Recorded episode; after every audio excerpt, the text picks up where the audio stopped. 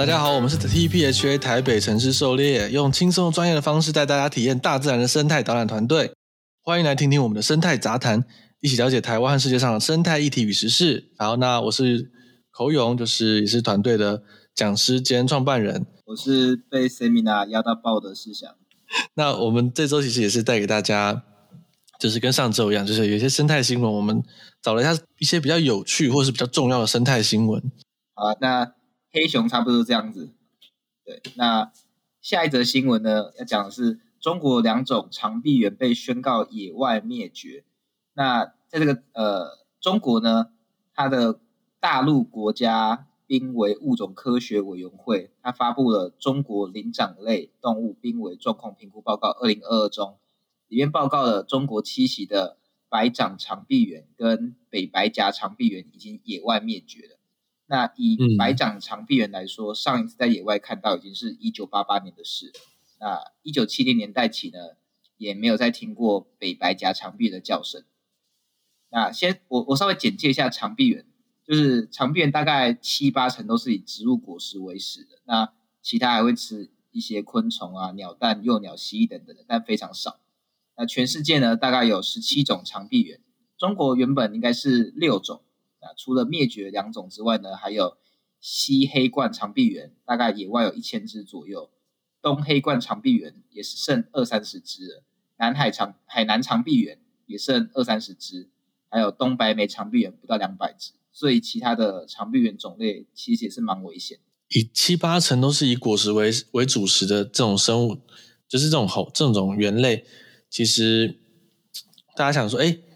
那这些这些水果什么的，在森林里面很多，但是栖地开发就会对它们造成严重的影响。就是如果这些树的多样性不足，或者是呃本身会结果的树大量的数量下大量的下降，它就没有办法一年四季稳定的获得水果。它只它只要嗯、这些食物来源受到阻断，它的嗯、整个族群就会大幅的下降，这样子。所以其实像。嗯他们的灭绝就并不是被猎杀，就是你会发现说，这些长臂猿现在在中国，虽然有些地区还会去吃所谓的猴脑、猴掌这种东西，但是但是已经很已经很少了，所以它并不是造成他们灭绝的主因，而是所谓的栖地开发以及栖地消失，还有食物来源的消失这样子。那这是最严重的造成物种灭灭绝的一个原因。通常呢，前面的像是猎捕啊那种的。或是外来种的影响那种，你都可以去透过移除它影响它的外来种，或者是去去对付猎捕它的人，去去改善这个状况，再把它野放回去野外。但栖地被栖地被破坏之后，理论上就是你就算富裕再多，它在动物园里面生再多只，都没有办法再放回野外。像尤其是白手长臂猿，它还是有很多的呃圈养个体，就是白掌白掌长臂猿。圈养个体是很多的，数量是蛮稳定的。你甚至可以去，如果大家有兴趣，可以去台北的木栅动物园看。木栅动物园也有养，嗯，然后也也有哈，之前也有生小的。我记得在我我高中的时候，有他们那个时候，我看他们有生小的，所以代表说，你看到他们生了？我没有看他们，我没有看到过程啊。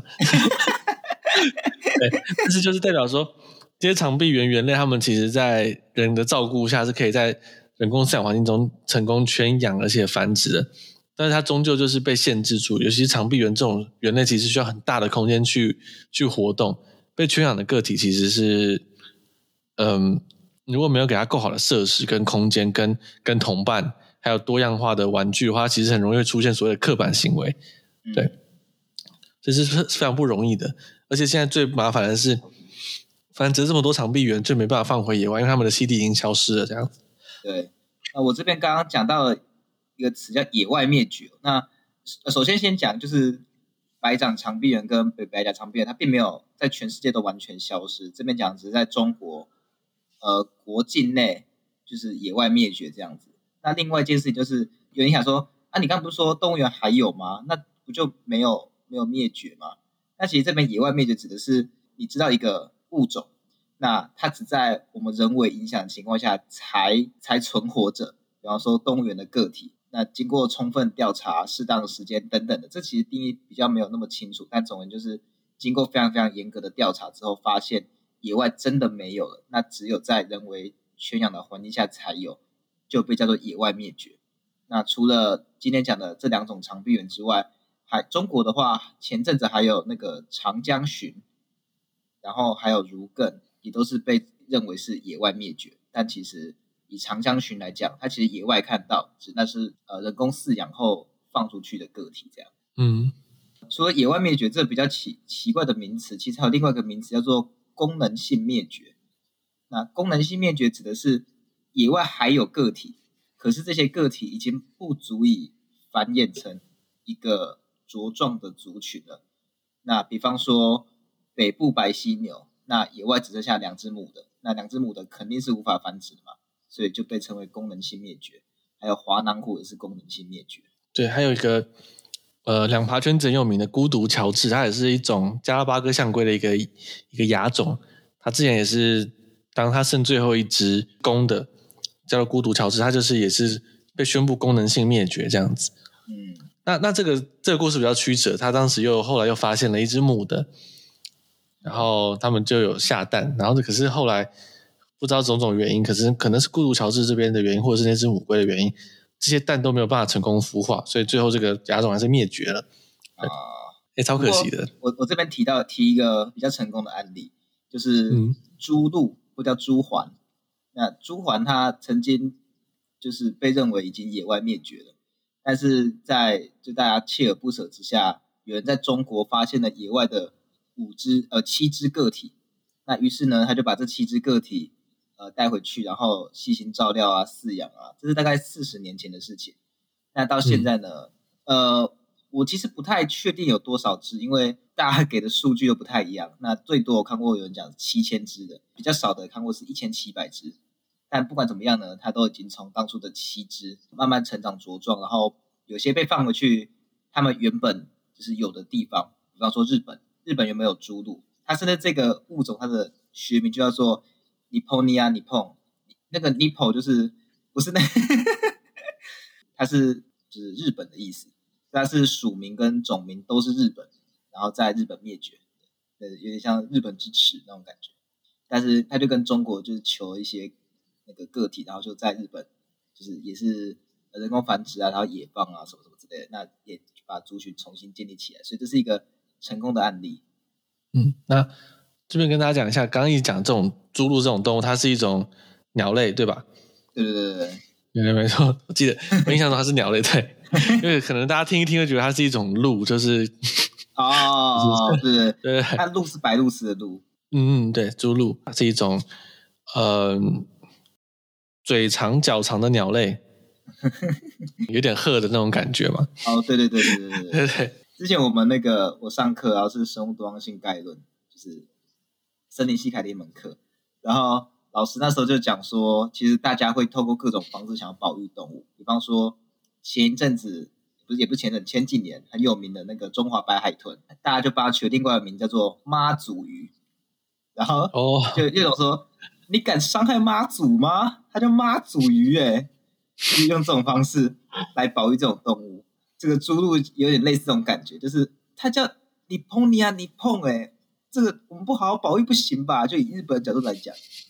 那可惜后来后来是在日本的野外灭绝，然后最后只能向中国求来几只，在日本重新野放。不过说到这个野外灭绝，其实在台湾最近也有一个物种解析有有这样的风险在那。今年已经被路杀第四只了，就在最近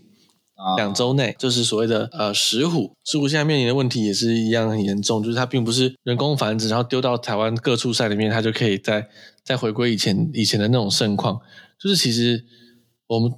不是不做，而是做不了，因为它除了在苗栗那一带的山区以外，很多的西半部的山区浅山环境啊，就是它生活的这些地方，想放它回去，它也是只是放它去。送死而已，就是还没有，它没有那个环境。嗯，对，这主要是栖地破坏的的一些问题。这样它就就是包括西半部地区的路都已经开发的，把整个栖地切的小小块小小块的。那石虎最怕的一个就是栖地破碎化的问题，这样。嗯，所以你真的要把石虎再回归到西半部的野外的浅山，在建立族群，你其实你其实还得把路打掉，但是这其实是不太不切实际的，因为那些路其实就是人就是人要用的嘛，人要用的，然后聚落也发展起来了，你现在把路打掉，就等于去把一些社群孤立孤立在山区这样子，然后还要盖什么什么狗狗干石虎公园。那个石虎公园真的莫名其妙，你知道就 你知道那个石虎公园，它本来那个地方是一个有湿地，然后有有草生地，有灌有灌丛地，有森林的一个一个地景多样多多样的地方，所以是十五最喜欢利用的，因为它的猎物很多样，所以多样的地景可以帮助它有多样的食物来源。然后他们就把这个地方就说食物会出现，所以我们在这边弄了一个把它铲平，然后。铲平，然后弄了几个雕像啊什么打，喷喷那个什么有喷水池吗？还是一个水池塘？这个池塘，然后他们都雕像，然后种了种了几棵漂亮的树，然后说这是石虎公园。我觉得呃有有有一些政策或是一些建筑，虽然会觉得有点遗憾，可是某种程度的逻辑上，我都是还可以理解的。比方说，好，比方说在在苗栗要开路还是怎么样的，就是正常路，我觉得我都可以理解。那个中间的权衡是很困难的，但是十五公园，我这个真的是一看就完全不知道到底干嘛，就真的是，真的是就觉得很很很白痴。台湾其实很多很多这样的事情了，就是石虎公园有点像他想把它弄得像西表山猫那样，就变成地方特色，然后大家可以有个地方去逛啊，去走一走，然后就知道说哦，这边的特色是石虎。那你你多少你至少也找一块石虎不太出没的地方，然后不会影响的地方去。去铲平，然后就你就偏偏去挑啊，因为这边有石虎出没，所以我就把它铲平，弄成石虎公园。这样这样其实还蛮奇怪的，很奇怪啊，这完全不懂在干嘛啊。而且而且这些事情就是他们是先动工，有点像是先动工了，然后已经已经已经来不及了。那大家就知道眼睁睁看他们后来再把这这块铲平的荒地去做什么东西这样子。不然其实他们如果先提。先公开说我们要这么做，一定会被大家挡下来的。对啊，你这种感觉就是说，你你今天想要去外面偷吃，但跟你女朋友讲，一定一定会被骂，所以我就我就自己也先去偷吃了，这不是一样？他、啊、就是不行做才会被骂啊！你怕被骂就先做，这是什么逻辑啊？嗯，不过十五没有十五没有选票，所以在苗栗那边他还是相对弱势，而且而且苗栗都觉得十五很多只，对，毕竟他们自己 很多人都。不知道到哪来观念，觉得说十五很多只，可是事实上就是因为十五有固定的地盘啊，可能有些人他在固定的几条路务农啊，或者是上下班固定会经过，他可能觉得说，哎，我好像在这条路，我几十年来我看过，我看过十五，而且不止一次，大家都说没看过，可是我看过三四次了，很可能就是固定的那一两只，就是特定的在同样的地点看到。再来就是你把它加总起来，你觉得你看过？你看过三四只，你是几十年看到三四只，这个其实数量就是没有你想象中这么多。就是你体感上会觉得好像我看过很多，应该没那么没有新闻上报的这么少。但是事实上就是你仔细看一下，你是几十年看三四只，但是也是很少的。对，对啊，但有人不懂这个道理。但我没有，我没有看过啦。我也没看过啊，我只看过救伤单位的，就是就瞄瞄到一下这样子。那个那个哪有什么好讲的？那我现在立刻去，我也看到。哦，动物园也有啊，大家想看可以去动物园看。啊、动物园动物动物有一只还蛮常会还蛮常会在看到这样睡觉的石虎，蛮可爱的。没什么好讲啊。哎、欸，不过穿山甲不是动物园也有吗？我连在动物园都看不到。好像还没展出来，还没那个穿山甲馆的那个穿山甲那那个好像还没有还没有还没有展。不是不是，它还有季节性，它不是在外面是爬爬照，它会很常待在不是季节性，就是它很常待在土里面。嗯。所以根本就看不到，这些东西甚至去动物园都看不到。你知道我真的有种感觉，就是我们知道现在很多很多已经灭绝的动物嘛，这些可能发生不到不到五十年内的事情，会不会就是有有那一种，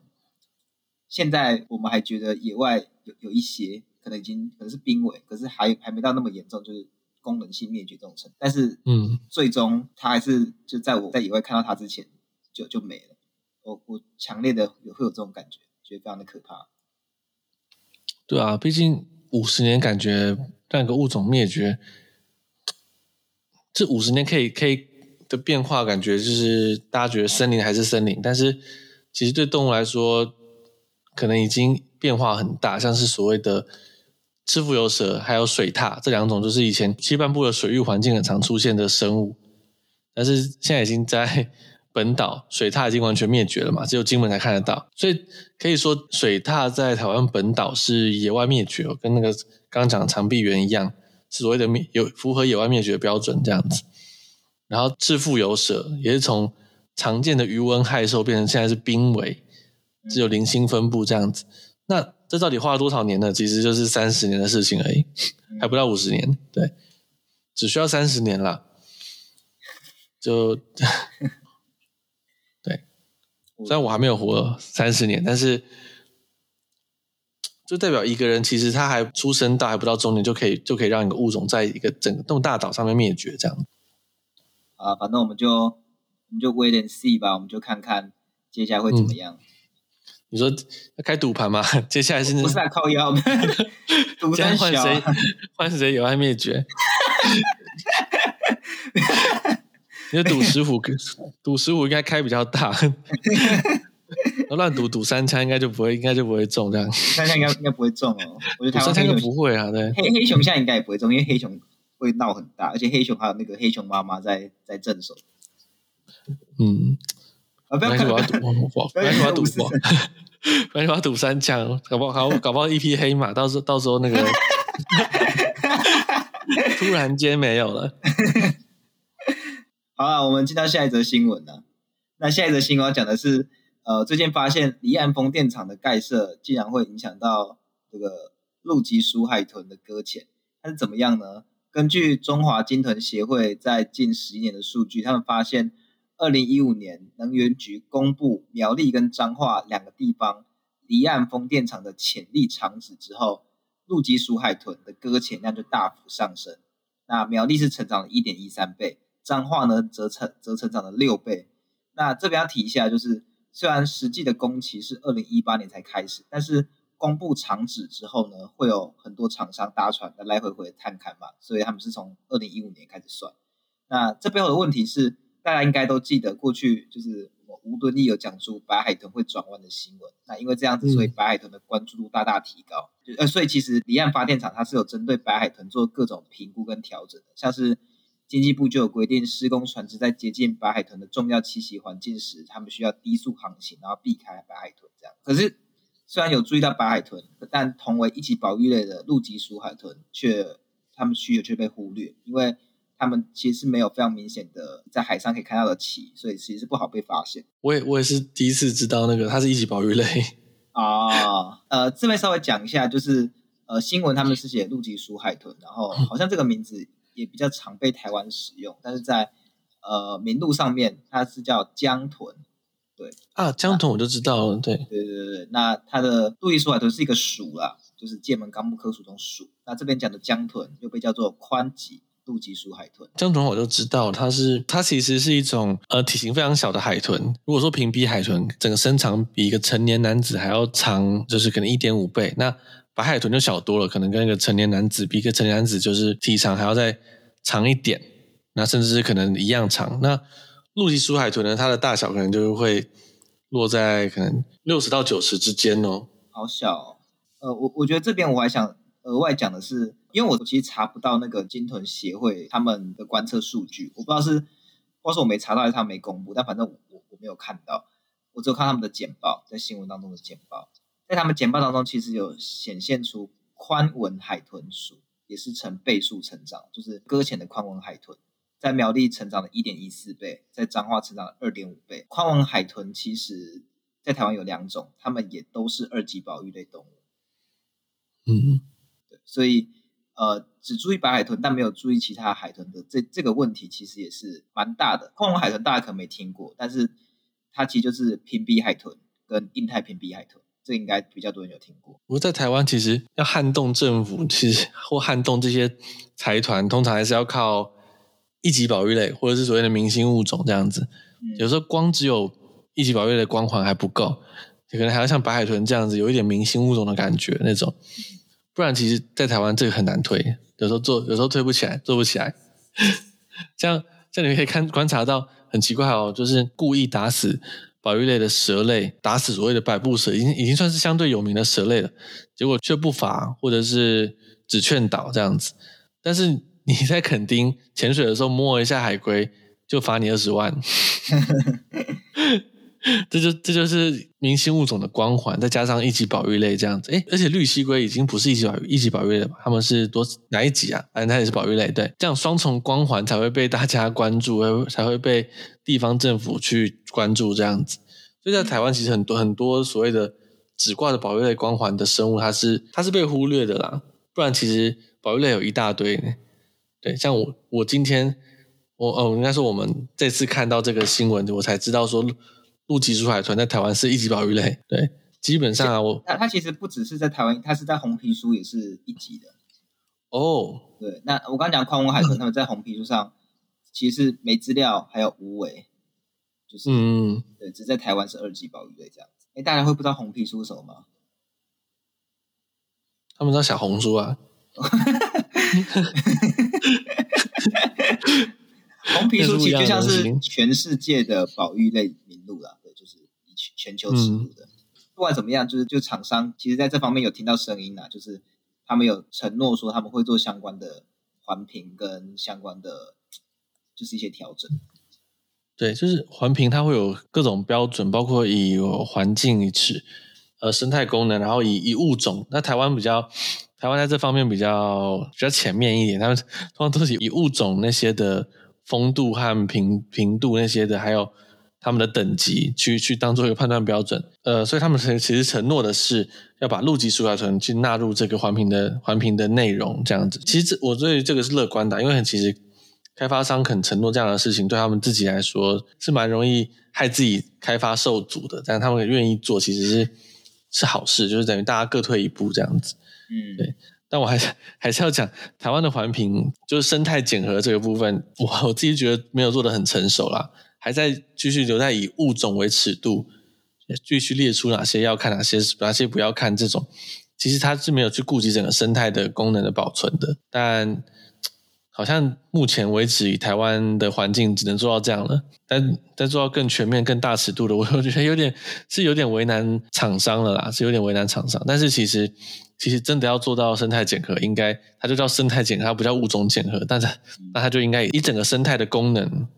去去检核。就是有些人看到可能想说，白海豚要要顾、嗯、啊，又多个陆地豚要顾，那会不会每出一种新物种就要顾一次？答案是这个方向本来就是错的，因为你本来就不该以物种为单位来去规划你的环评，你本来就应该以整个环境来环评，所以会造成说一个物种就多一个物种就要。规划一个新的环评项目的原因，就是因为你一开始环评就做错了。对，你只会你现在台湾这样只会越弄越复杂，然后对厂商的压力越来越大，然后对于生态这边的人来说又又觉得不公平，说，哎，你为什么没有列什么物种啊？什么物种没列啊？为什么为什么不列这样子？然后就是吵起来。所以所以这个从一开始就种下这个祸根了。但它比较，它需要，它会比较需要比较长期的，搞不好。对于开发商来说，他们没有那个时间去等等这个结果报告出来。但是以台湾学者的实力来说，是能够做到这种事情的，是可以做到，是可以做到这么全面的。啊，那这个这个新闻就啊这这边告一个段落。那这个新闻呢，讲的是最近呢，动物团体在呼吁要订定小动物的饲养指南。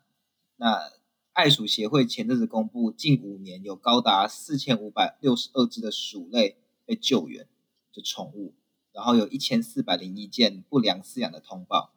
同时呢，刺猬照护推广协会也在二零二零年到二零二一年收获五百件以上遭弃养的刺猬个案。台湾爱兔协会每年平均呢有救援两百六十只以上的兔子。那事实上，我们团队其实也在野外捡过兔子。呃，针对这件事情呢，农委会的宠物管理科科长他就有说，目前动物保护法也在修法。要为动物买卖啊、用品等等各个面向订定详细的规定，那我们就拭目以待。那这边想要讲的是，呃，前面讲到这些协会呢，他们有其实有推出民间版的，就是相关动物的饲养指南。那这个饲养指南呢，其实里面很详细，也蛮多很有趣的内容，我们会放在这个资讯栏给大家参考。那我们可以就里面一些我们觉得很有趣的东西来拿出来聊一下，像是它呃针对刺猬这个啊。他其实有提一个他们的底材，他有列出那个宠物使用度，呃，四组使用度。那使用度最高的是抛弃式尿布垫，然后他有列出优点跟缺点。优点是便宜方便，容易观察刺猬排便颜色。缺点呢是可能会被刺猬钻破，吃到里面填充物。他写的超级详细的，所以他呃以刺猬来讲，这里总共就有十六页，看起来好像听起来有点可怕，就很多，但那里面真的蛮详细的。他我记得他。呃，他光是食物也讲了很多，他也讲了很多异常行为，他异常行为就列了呃十三项，就包括了就是什么失温，然后自残，这可能想得到的，频繁抓痒，母刺猬舔生殖器，不断来回跑，还有突刺顶撞，肚子朝上时双腿摆动，趴着露屁股或手脚，做梦看起来他是。蛮蛮专业的，就是他其实是不是写给大家，就是闲闲暇的时候翻一翻的懒人包。他其实他写这样子那么那么详细专业，其实是希望希望有不管是冲动购买还是有想过买了刺猬、买了买了老鼠、买了天竺鼠换兔子的人，能够点进去看到看到这些比较详细的资讯，认真的细看这样子。嗯，我我真的觉得这个蛮棒的。他还有写刺猬各种声音跟代表的意思，嗯、还有。哦，叽叽喳喳，哔哔，尖叫，然后哭泣跟高音，还有噗噗，打呵欠伴随呼噜声，好难想象刺猬尖叫，刺猬会尖叫，他真的超酷，他就是写说这什么意思？那什么意思？他说尖叫的意思就是就极端不舒服、疼痛、痛苦。哦，啊，，B B 是求偶声。嗯叽叽喳喳是饥饿声，还有呼唤母亲跟四主关注，所以它有特殊的求偶声。我也是现在才知道。我觉得身为四主应该要应该要仔细细看一下那一份，才知道自己的嗯自己的刺猬是不是在对自己发情。因为我之前去帮那个小朋友们就是上课，这种学龄前的小朋友上课，嗯、然后就有那种刺猬互动的，然后就大概知道。刺猬的个性啊，那怎么怎么样去保定它？怎么样去把它抱起来？这样子，让让大家可以安全的互动。但这里面还是有一些我之前没有不知道的事情，包括刺猬的不同叫声这样。那其实大家会觉得说刺猬很不适合当宠物，好像很可怕，就会手手会扎满都是刺啊什么。但是其实刺猬的刺，第一个不容易脱落，它不是好猪，它不会扎在你的手上就掉了。第二个，刺猬在完全比较信任人的状态下。它的刺是往往后平收的，你是可以用手把它抱起来，然后整面整面大面积的把它抱起来，把它捧起来，然后是不会感觉到刺刺的，不会痛，至少是不会痛啦。可能还有一点点小小小刺刺的。所以刺猬其实，如果你能够提供它一个让它可以信任人的环境，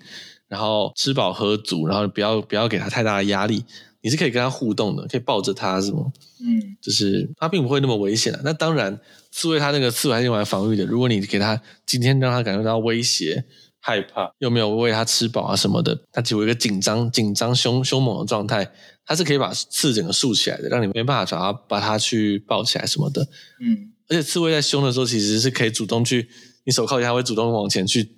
去顶。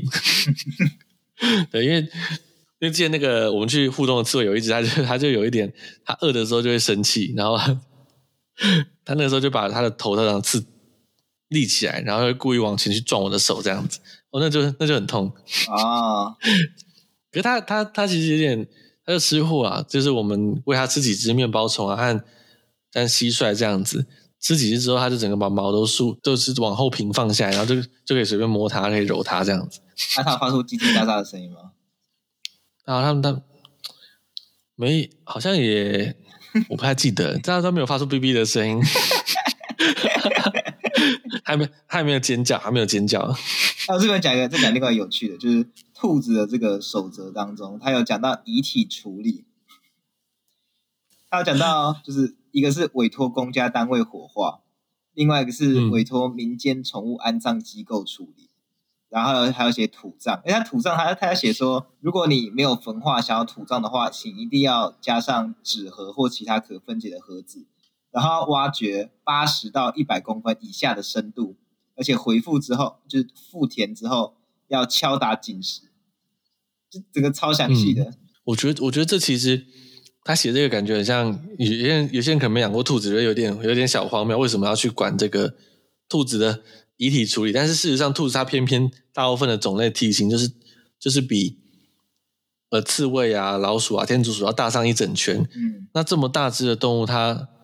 老死寿终正寝之后，它是一个很大的尸体，它是大家其实饲主有有有感情，是不会那么像老鼠一样那么忍心把它包一包，然后就丢掉的。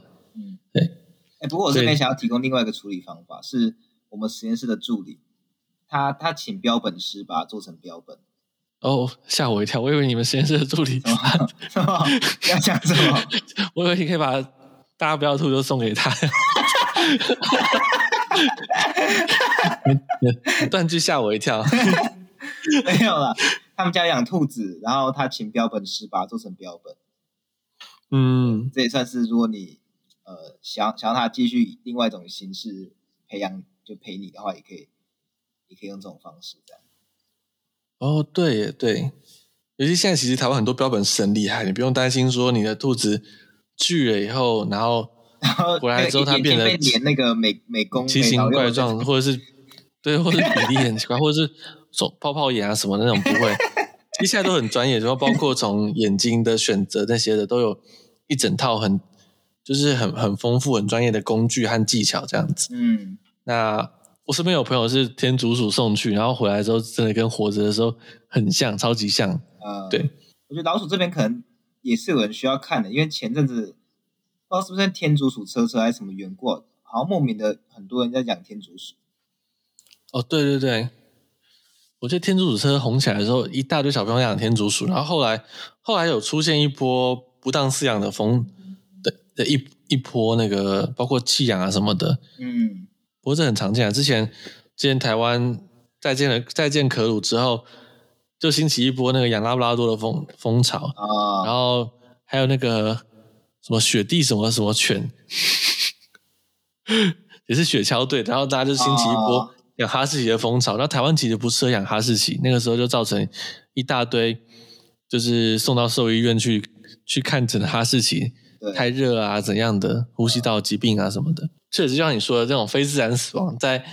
尤其对小朋友来说是会有阴影的啊。所以，如果家长没有帮助小朋友去审慎评估他的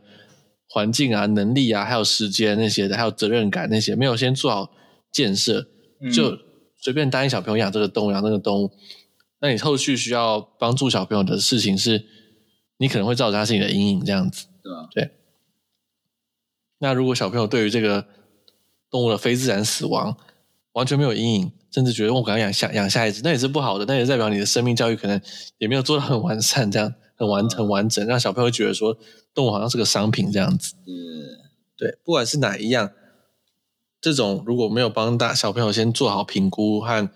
建立责建立责任感，然后就直接去养动物，直接就冲动消费去饲养的，其实常常都是不好的，会有不好的结果啊。嗯。像我自己小时候就是冲动消费，就就是就是家人没有帮我踩住刹车这样子，对，然后就会有一些有些就会有一些遗憾，有一些阴影在。但是只是去去那个什么夜市啊，然后就看到什么很可爱的鸟啊，像鹦鹉，眼睛还没睁开的小鹦鹉，很难照顾的，然后就就是我想要这个，然后家人也就想没好就带回去啊，然后就回去之后，整个大半夜就哦。怎么鸟饲料都不吃，什么都不吃，然后才上网查需要特殊的那种可以泡成有点像呃像奶粉那样去泡的东西，去去灌食去喂它这样子。啊，大半夜买不到，嗯，然后结果就就拖到明天，隔天才去，然后那只那只鹦鹉就撑不住，它的宝宝嘛，嗯，那个就死掉了，哇，真的真的是，这是这是悲剧的，这悲剧的，我觉得这样真的会是心理阴影的，对啊，就是。家人就想都不想就答应说好好买啊，然后回去之后才发现哇，没有人会养，也身边也没有他会吃的东西，然后就就活饿死。那隔天隔天太晚去买这样子，对。不过我我觉得时代背景不同了，像现在嗯，越来越多资讯，越来越多查询方法，大家真的要好好的善用现在可以得到的资源，然后就负起责任啊，对对对，对对对，这很简单啦，其实就是你看到这个东西，你想买之前，手机拿起来。先查资讯，很很快就可以大概可以知道说这动物它需要什么，它可以活多久，它可以长多大那些的。那以前在像我小时候很多这没有那么好查，也是小朋友，然后小朋友就不懂得踩刹车这样子，嗯，就会就会想说先买这样。不过现在在听 podcast 的很多也不是小朋友，因为应该是大人了，就身边会有小朋友，就可以帮助帮助他们去先建立这些观念这样子。对对对，嗯，好啦，我觉得今天也聊差不多了。就对，我也觉得，但是啊，你要干嘛？没有，我我觉得啊，哦，然后后面变好沉重哦。不会啊，不会，算那个，不会，不会，不会，我会把它剪得很有趣。真的吗？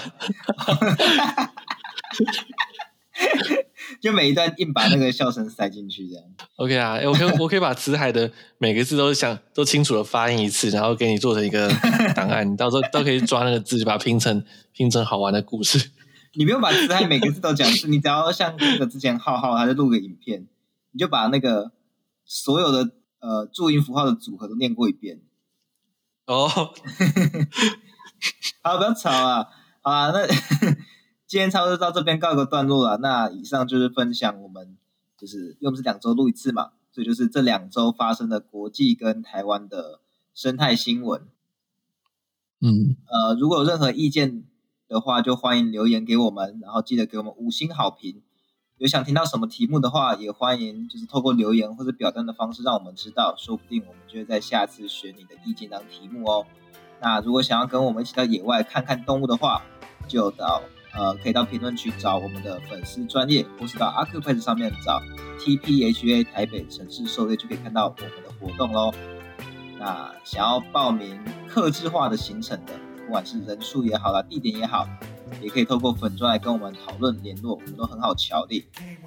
那今天就这样子，那就下次再见喽。我们是 TPHA 台北城市狩猎，拜拜，拜。